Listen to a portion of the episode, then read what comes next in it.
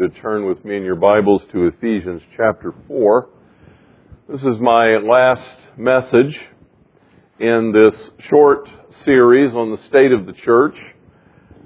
In previous years, I've kind of given that in one sermon. I felt that there were more things we needed to talk about this year.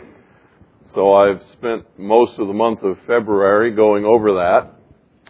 We've talked about how uh, in the church today in this year, 2009, across America, in our community, and even in our fellowship. We are in danger of failing to love each other the way that God has called us to love each other. We're in danger of, in our busyness and distractions and the many things that occupy our attention, failing to give time and attention to the centrality that the church family ought to be to our lives. I don't know if you've thought about this for good or for ill, but this is a foretaste of forever. Did you know that? So if you're bored, well, that may not be heaven's fault. that may be our fault. But the reality is, is that your church family is a taste of what heaven is going to be like as we come together and spend forever together in the presence of God. Now, abides these three, faith, hope, and love, but the greatest of these is love. When faith is sight and hope has become realization and reality, the thing that's going to be left is our love for God and each other, and we're going to be together in eternity. And we need to give attention to that now.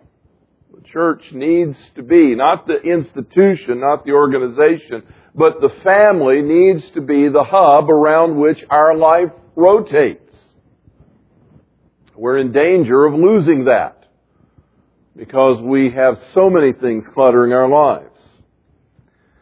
And this morning I want to speak to you about a third danger, and that is the danger today, and it's been here for a while, but it's getting worse, and the danger is that believers are being guided more by their emotions than they are by sound doctrine, than they are by biblical teaching. Now when I say that, I watch the group at 8 o'clock, you know, and you could almost see the eyes rolling back in their head. He's talking about theology again. More of that theology stuff. But I want to remind you this morning, let me give you a definition for doctrine. The definition of doctrine is theology. Theology is the study of God particularly and all that He has revealed in general. In other words, it's the study of the Bible. And the word doctrine means teaching, and teaching very simply is what you have come to believe. So when I talk about theology or doctrine, I'm talking about what you believe.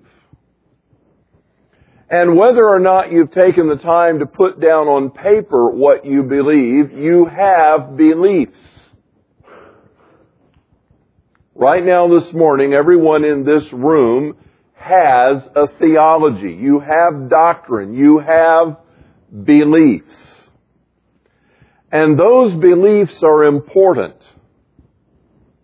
because the scripture says, and that's my basis of authority, the scripture says, as a man thinks in his heart, so is he. And what that simply means is, your beliefs dictate your behavior. What you think controls what you do. And whether you are conscious of your beliefs or not, they're in there. And those beliefs govern your thinking. Now you can learn things a lot of different ways. You can learn from experience. I told both of my sons growing up on numerous occasions, there are some things you cannot afford to learn by experience. I hope you believe that. That's why God gave us this book, so we wouldn't have to figure it all out by experience. Some things are rather costly. You don't want to wait till you get to hell to, to realize that it is appointed to man once to die and after that there's a judgment. That's a little late to find that out. But if you've ever touched a hot stove, you have formed an opinion about heat and the top of the stove. That opinion is your belief. You believe now, whether you did before or not, that that burner is hot and it hurts. And it governs your actions. You don't go around touching hot stoves. How many of you have intentionally touched a hot stove lately? Okay, if I ask that question in the nursery, I might get a different response. But you have all learned from experience. You believe something and it governs your behavior. That's true of everything you do in life. Your beliefs govern your behavior. My concern this morning is that believers, Christians in the church are in danger of thinking the wrong things and being governed by their emotions instead of by biblical truth that controls their thoughts and guides their actions. Because it is the nature of children to be influenced and governed by their emotions and the things around them rather than by the, the maturity and wisdom that comes with age. Paul says in Ephesians 4:14, as a result we are no longer to be children, tossed here and there by waves and carried about by every wind of doctrine, by the trickery of men, by craftiness in deceitful scheming, but speaking the truth in love, we are to grow up in all aspects unto Him who is the head, even Christ. So we're no longer to be children. The implication of Paul's message is that it is possible to be a child in the faith. And this is further underscored by John in his first letter, 1 John chapter 2, when he tells us about three different categories of Christians. He says, and this is in your study guide on the inside page, it's also found in your Bible in 1 John chapter 2. Paul, uh, or John says in that passage, I'm writing to you children because you know the Father. I'm writing to you young men because you are strong and the Word of God abides in you. I am writing to you fathers because you know Him who was from the beginning. I have written to you children because your sins are forgiven and you know the Father. I have written to you young men because you're strong and the Word of God abides and you've overcome the evil one. And I'm writing to you fathers because you know him who was from the beginning. In John's uh, terminology, the one from the beginning is Jesus Christ. And what John is saying to us is, here are three levels of spiritual maturity. Children who know the forgiveness of sins and have been introduced to God the Father. Isn't that where you start? And young men who are characterized by two key points the Word of God abides in their lives. They know the Scriptures and they have overcome Satan. They can recognize and discern temptation.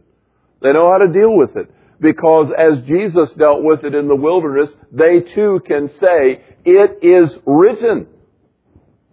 They know the Word of God and they can, they can combat the enemy because they have the Scripture imprinted on their mind and heart to give them truth to influence right choices. And then he says, you fathers, you really have come to know Jesus through years of faithfulness and growth and maturity and assimilating the Word of God and becoming strong, you have learned to be intimate with Jesus Christ. You have learned His ways. And so it is possible for you to be this morning, and every one of us is somewhere along the continuum from spiritual infancy, you were just born again, to spiritual adulthood as a, as a father, as a mother in the faith who has come to know the ways of God through Jesus Christ. Or to be filled with youthful strength and vigor because you have now learned the Word of God and built it into your life. And so Paul says we're no longer to be children. Now, what characterizes children? I had a unique opportunity yesterday of four possible grandparents. Three of them had to work. That left me, who did not have anywhere I had to be yesterday. And since grandchild number two arrived this past week, about 4.30 on Tuesday afternoon, the new parents again had a doctor's appointment with a pediatrician for the newborn. And so Stephen called me up and said, Dad, would you watch Caden for us tomorrow? We haven't figured out how to manage uh, two kids going to the doctor. He didn't say all that, but that's what I said. He said it's too hard for us to take everybody to the doctor. And I said, okay, I'll watch Caden. So Caden came over. Now, Rowena had done a pretty good job of preparing the the uh, family room for Caden's arrival. She put out the little table and chair and the toys and the Duplo blocks and uh, the puzzles and you know more things than a 20 month old could possibly need in six hours. Well, maybe not. He didn't play a whole lot with those things, by the way. But anyway, they were there for him. And so he arrived. And uh, if you've been in our house, you know that you can go from the, the the family room to the kitchen, down the hallway to the dining room, to the living room, back to the family room, to the kitchen, down the hallway to the dining room, back to the living room. And after I made that trip about 10 or 15 times in the first 30 minutes, I realized that I wasn't going to last if I kept that up. And so we got creative with furniture. We barricaded the uh, great the living room off. We put it in the entryway. We blocked the hallway with the dining chairs. Um, we were up and down the stairs a few times, and I try to keep that to a minimum. And so uh, we barricaded the stairs, and, and finally I had closed off the laundry room and confined this wandering 20 month old to the family room and the kitchen. Then I started moving things off of the tables that were in jeopardy and the plants and because dirt is so much more interesting than Duplos. Everybody knows that. And so I had moved that stuff around. And so we were making progress. I finally felt like things were pretty well child proofed. But the thing about children is whatever catches their eye has their total attention and focus. They want to go and investigate. And so pretty soon we discovered pots on the floor that didn't have anything in them. And I thought, well, that's pretty harmless. We can carry those around. But I had overlooked the water cooler. And uh, he knew that if you put the pot under the cooler, you should be able to get water to come in it. And he figured out how to do the lever. So then we had to turn the water cooler around and uh, because uh, up and down the lever went and the water came out in either direction. Isn't that amazing? That is just amazing. And so, so children are just focused on, wow, that's, that's blue, that's red, that, that makes water. And they go to whatever has their attention. That's why God gave children parents. because if they're in a dangerous environment, the mature adults have to be paying attention and be vigilant because if that attractive thing is across four lanes of traffic, they're off in a flash. Unless you're right on top of it. If it's up a flight of stairs, it makes no difference. Never mind that we can go up even though we don't know how to come down. I'm onto it. And so, children by nature are drawn to whatever catches their attention. And you've gotta be on top of them. You've gotta be ready. You know, my goal was to create an environment where he could wander and play and do whatever he wanted to without getting hurt and without hurting anything that was irreplaceable. And so I created an environment for him that he could safely wander and explore. But by the same token, you still have to be attentive. I used to say that when his dad was growing up. I never knew what to prohibit. Because he could think of things that I never, in my wildest imagination, would have dreamed to say, don't do that. It just, it was amazing what he could come up with. So I had a certain amount of sadistic glee yesterday, knowing that paybacks are double. And I can see it coming. And, uh, oh, is that going to be fun? But anyway, that's another story. Children are spontaneous. Whatever draws their attention. Children are trustful. If they have never been hurt or abused, children will trust anyone. They have natural trust. They have natural confidence. They let you throw them in the air. I would never let you throw me in the air, even if you could, which you can't, I'm confident. But if you could, I wouldn't let you do that. but children just, you know, they they trust you. They trust everybody who's nice to them, gets on their level, looks them in the eye, offers them something. Children just trust. Children are gullible. They believe anything. They have these wonderful imaginations. You can be reading stories and, and you can get the inflection and the look in your face and mimic the voices and change, you know, and, and they're just, wow. And they're right in the story because they have such amazing imaginations. They can live in that element. I think I loved to read so much when I was, I still do. But when I was a child, when I, when I learned how to read, it was fascinating because I could get lost in that. I was one of the Hardy Boys. And I was on this quest. I was going to solve this crime. Man, I was right there. I could smell the dirt and the mustiness in the cave, you know, looking for the treasure. Children have this amazing imagination. And because of that, they can also be misled because they're, they're gullible. They will believe what you tell them. You have to be careful what you say to a child.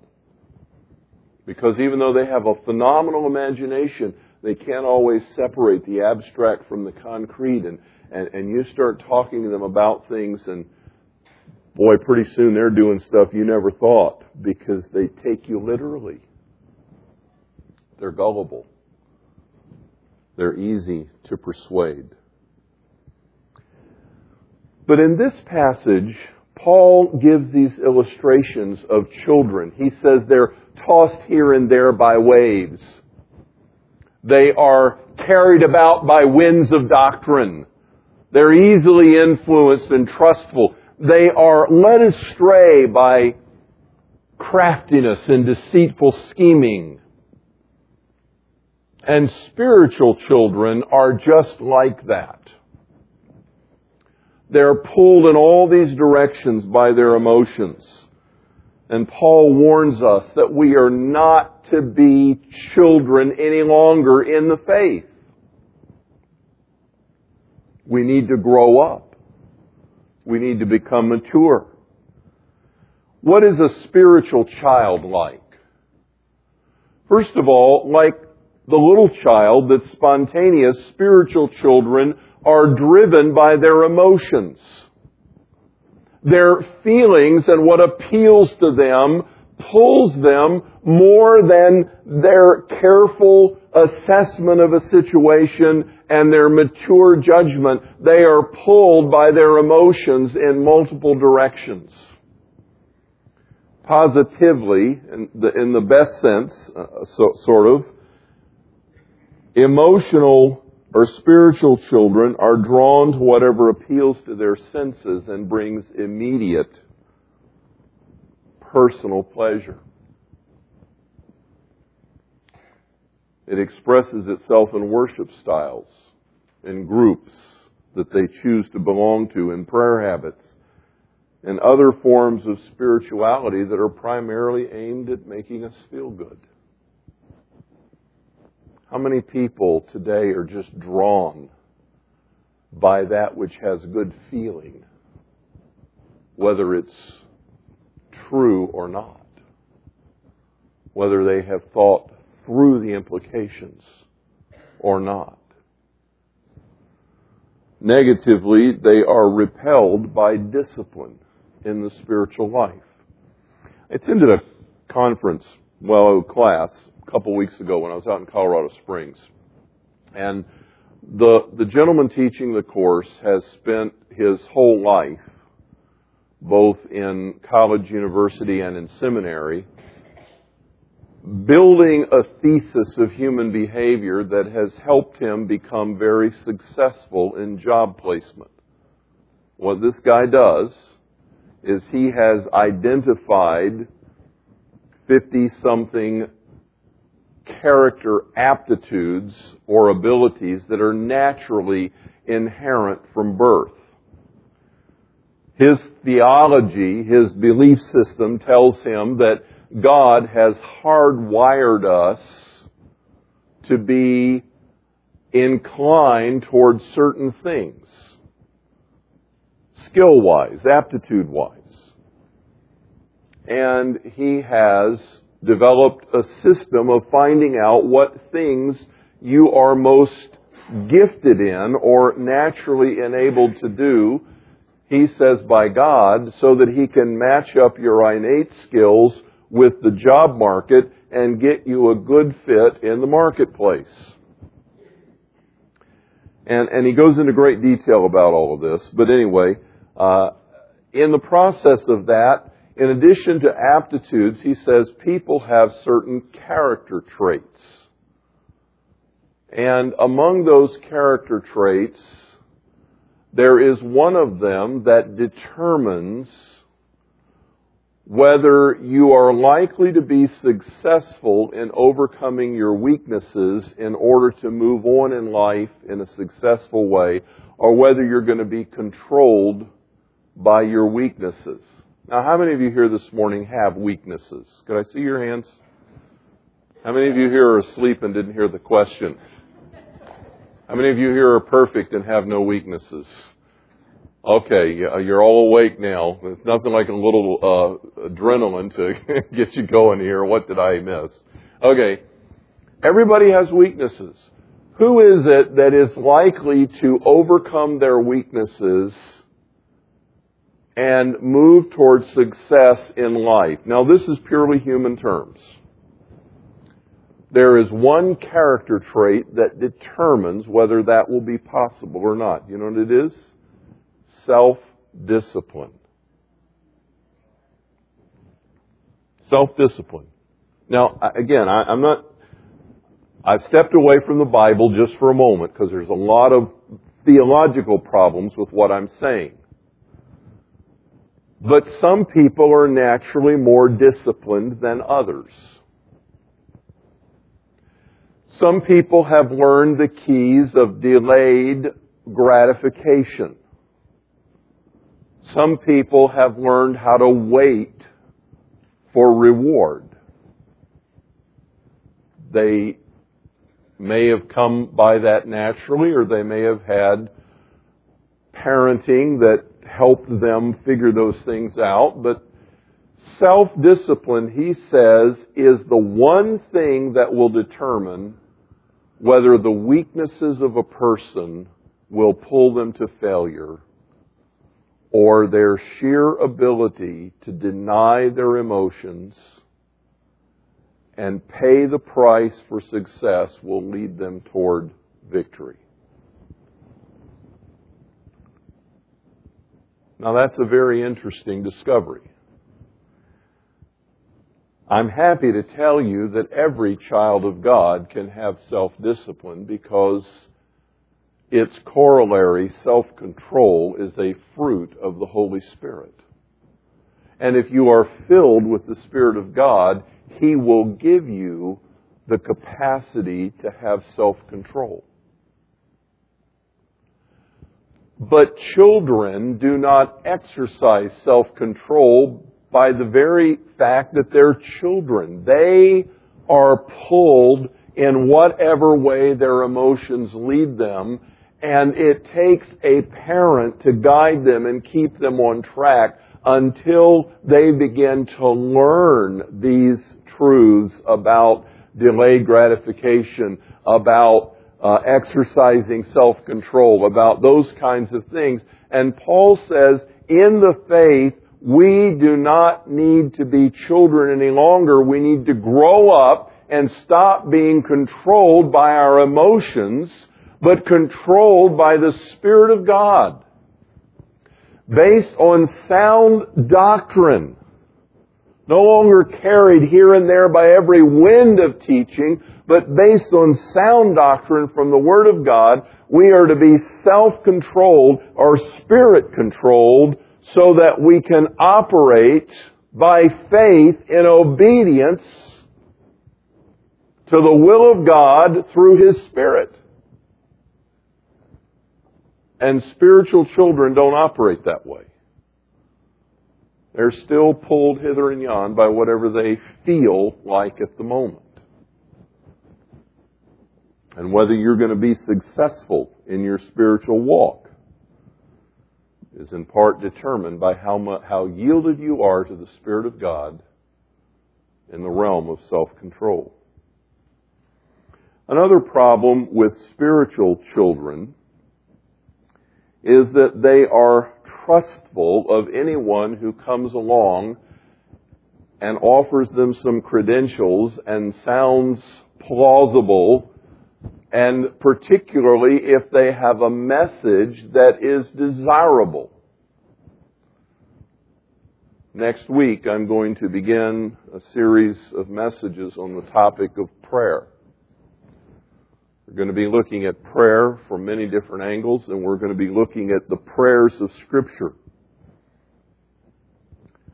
But most people today, most Christians today, in this country, believe that the goal of prayer is to learn the tricks to get God to do what you want Him to do.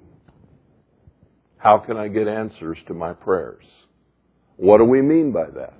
What we mean is, how can I get God to do what I want Him to do?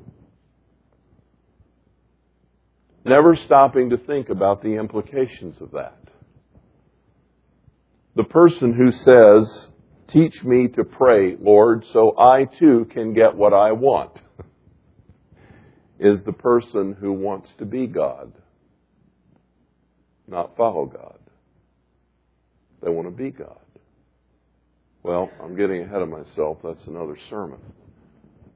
But spiritual children want to accumulate teachers and speakers who will give them the kinds of things that they want to hear. Give me three easy steps to become spiritually mature. Will you give me, give me three steps I can take towards spiritual maturity? I'm going to give you three steps, okay? But they're not easy. Step number one. Love and pursue the Lord your God with all of your heart, with all of your mind, with all of your soul, with all of your strength. In other words, give it all you've got every moment of every day. That's step number one. Step number two. Always do what the Holy Spirit tells you to do because He will always give you the power to do it. So always do what the Holy Spirit tells you to do. That's step number two. Step number three. Wait between 20 and 40 years. Because you will not grow up overnight. You've got to give it to some of you are writing this down. I'm amazed. That's okay. These steps will work. but they're not easy. And they aren't quick. Because there's no shortcut to spiritual maturity. If you want to become a, a, a mature child of God, a saint of God, you've got to go through childhood and youth and strength and assimilating the Word of God and come into uh, spiritual fatherhood, motherhood, because you have walked long and closely with Jesus Christ. There aren't any shortcuts. There's no easy way. There's no quick bypass. God takes time to sanctify us. And that wise, kind, sweet, loving, stalwart old man that I want to be someday is still out there in the future. It's going to take more time for Jesus to make me look like him. Even though I look more like him today than I did 40 years ago, I look less like him today than I will in 20 years if I live that long. God willing. There's no shortcut. Spiritual children are also gullible. And because of that, they are blinded by culture and current trends, and they lack a thoughtful worldview.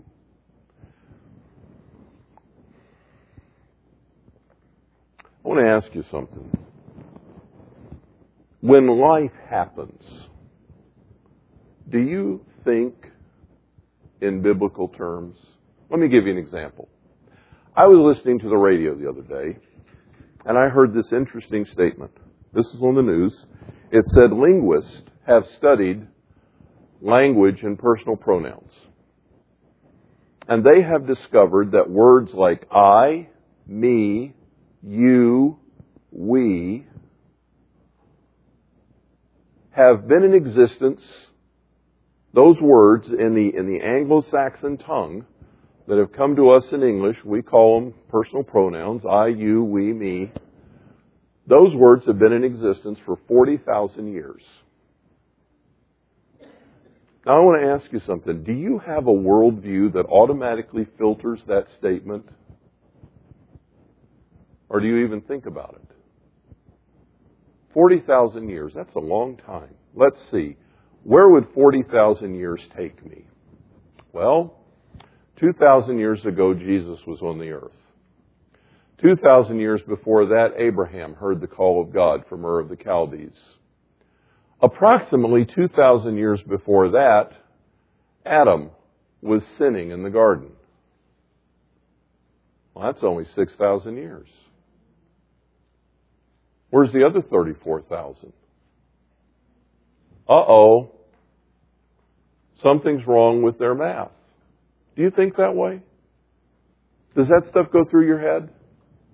When, when you hear that so and so died, famous person, what is the first thing that comes to your mind? Hmm? Yeah. Where, where are they now? Are they with Jesus? Or in hell?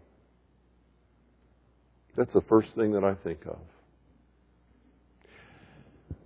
And sometimes I find myself praying for people who are famous people, politicians, authors, sports people, actors, because I know they don't know Jesus. And I want them to know him. Because no matter what they've said or thought or done, they have a soul made in the image of God and they're going to spend eternity with Him or without Him. And that matters to me. Does it matter to you? Have you thought about the implications of being a Christian and believing in evolution? I want to read you just a short excerpt from an article that appeared in the January 2009 edition of Christianity Today called The Evolution of Darwin. In case you didn't know, his 200th birthday was last month, or maybe January now. Who? February 12th. That's president, yeah. That's scary. Nah. Okay, so he would have been 200 years old, except he's somewhere right now. And so this guy is writing in Christianity Today about the evolution of Darwin. He's talking about why Darwin relinquished his Christian faith. Actually, if you read the article, the reason Darwin relinquished his Christian faith is guess what? Some bad things happened to him and a family member. And he got mad with God. If there's a loving God in heaven, he would never do that, so there must not be a loving God. Does that sound like a little, little bit like a personal problem to you? It does to me. It sounds like he was ticked off with God. And so he set about, in part, driven to find a way to explain away the necessity of God. And came up with a theory of evolution. That ought to tell you something right there about Darwin, by the way. But the interesting thing is, Darwin never excluded God from the equation of life.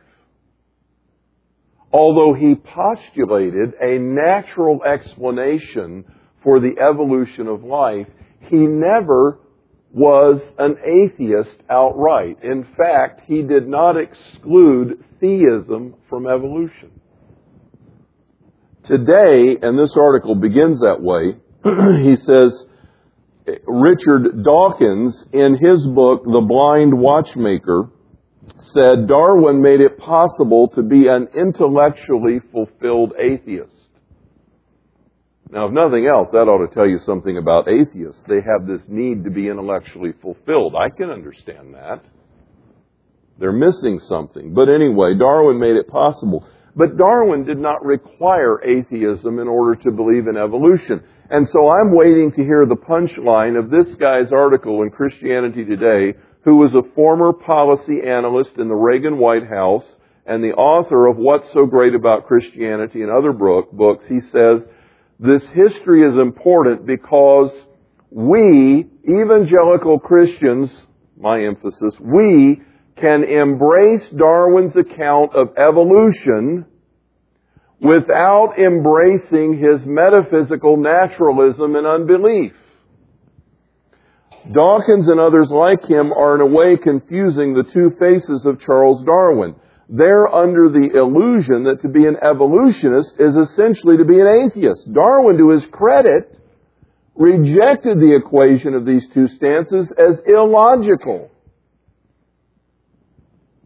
In other words, he is saying you can be a Christian and be an evolutionist. They're not incompatible ideologies.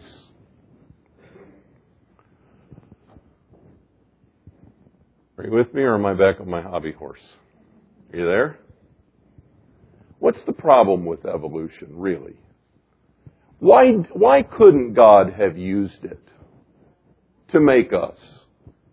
You know, why couldn't he have worked through the process? After all, science tells us the earth is billions of years old. The solar system is billions of years old. Why couldn't God have worked in that primordial soup? Why couldn't he have sent the lightning bolt to cause those amino acids to form up in that first? Why, why couldn't God use that process? Thank you.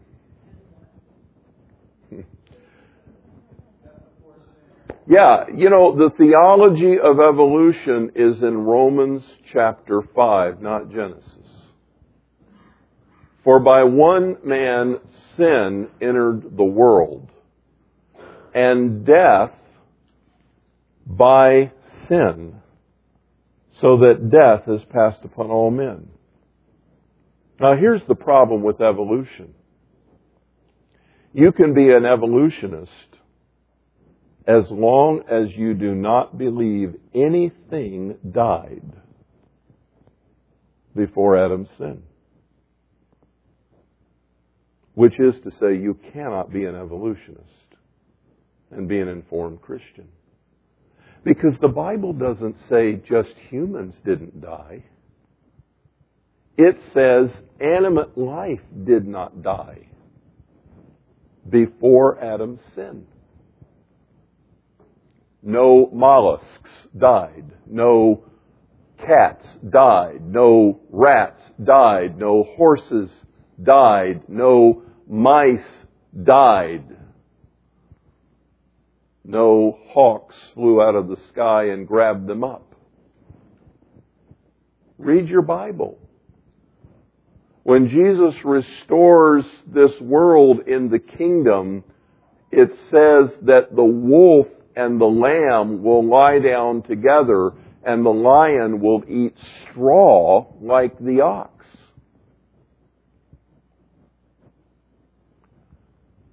Death came by sin. This world was marred by sin. Death is the product of sin, and the first animal that ever died on this planet, God killed in order to take the skin to cover the shame of Adam and Eve because the wages of sin is death, and death brings separation from God and shame, and He was teaching them in that first example that it requires a blood sacrifice to cover their shame and their sin. Now, why is this important? Because evolution is a natural explanation. And it places human beings along the evolving chain of animal life in the same essential category as lab rats and beef cattle. Evolution, in its naturalistic thinking, places the same value on human beings as a cow or a dog or a cat or a, or a rat. And don't let anybody try to talk you around that one because it's illogical. It's not rational to say that humans have more worth than animals if we evolve from animals. That's only a value system that we've placed on it. People, the ecologists out there, the, the, the save the owls and the whales crowd, they're logical. They value the life of a whale on the par with the life of a person. They actually make sense. They're consistent with their thinking. Only when we try to make human beings more valuable than animals, if we are evolutionists, do we become illogical. And where did morality come from? And where did the sense of right and wrong come from? If we are merely the product of purely inanimate matter that happened. And where does that take us with abortion and with euthanasia and with materialism? When does a human being become a living soul? When do they get a sin nature? When do they become human? At what point in the womb does this occur? If you know your Bible, you know the answer. The scripture has an answer for this. The Bible says he gave to Adam and Eve the capacity to reproduce after their own kind. What kind is that? He formed man from the dust of the ground, breathed into his nostrils the breath of life, and that person became a living soul. We have the Spirit of God coming together with the dirt of the ground in a human being that God shaped and crafted in a living soul, and that human being from which the woman was then made had the capacity to reproduce after their own kind. So when does a developing embryo become human? From the moment of conception. The moment that that egg begins to divide that has been fertilized by a sperm cell, that moment there's a whole human being there. It doesn't happen sometime during gestation, it happens at conception. Do you know why that's true biblically? Because if God added the soul to a person somewhere along the line, that soul is sinful from birth. And God would be responsible for adding a defective thing to a, to a developing body. God doesn't do that. Sin entered the world by Adam and Eve, and through them it has infected the whole race. Caden, my grandson, is 20 months old. Back to him for a moment. I had successfully moved everything out of his way that he could possibly damage or be damaged by. He was roaming around freely, but my eyes are not two feet off the ground and I had forgotten the stereo system that was underneath the end table. And he discovered it. Not too long into the adventure, by the way. And he's over there turning knobs and flipping levers. And I watched that for a few moments and I thought to myself, can he do some damage here? Well, probably not to himself, but the levers were at risk of being damaged. And so I said, Caden, and he ignored me. I said, Caden, no. And he ignored me. And so I said, Caden, ah, now he looked. No. And he just looks at me. And he looks at the stereo system. And he looks at me. And he sees this little thing that toddlers can grab a hold of and walk with. It's like a little car kind of thing just within reach. And so he looks at me, he grabs that, pulls it over, and hunches down beneath it, and reaches over and grabs the stereo.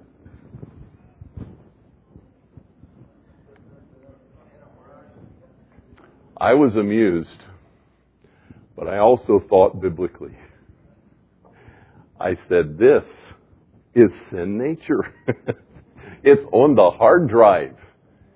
He's going to hide from me and keep doing his sin.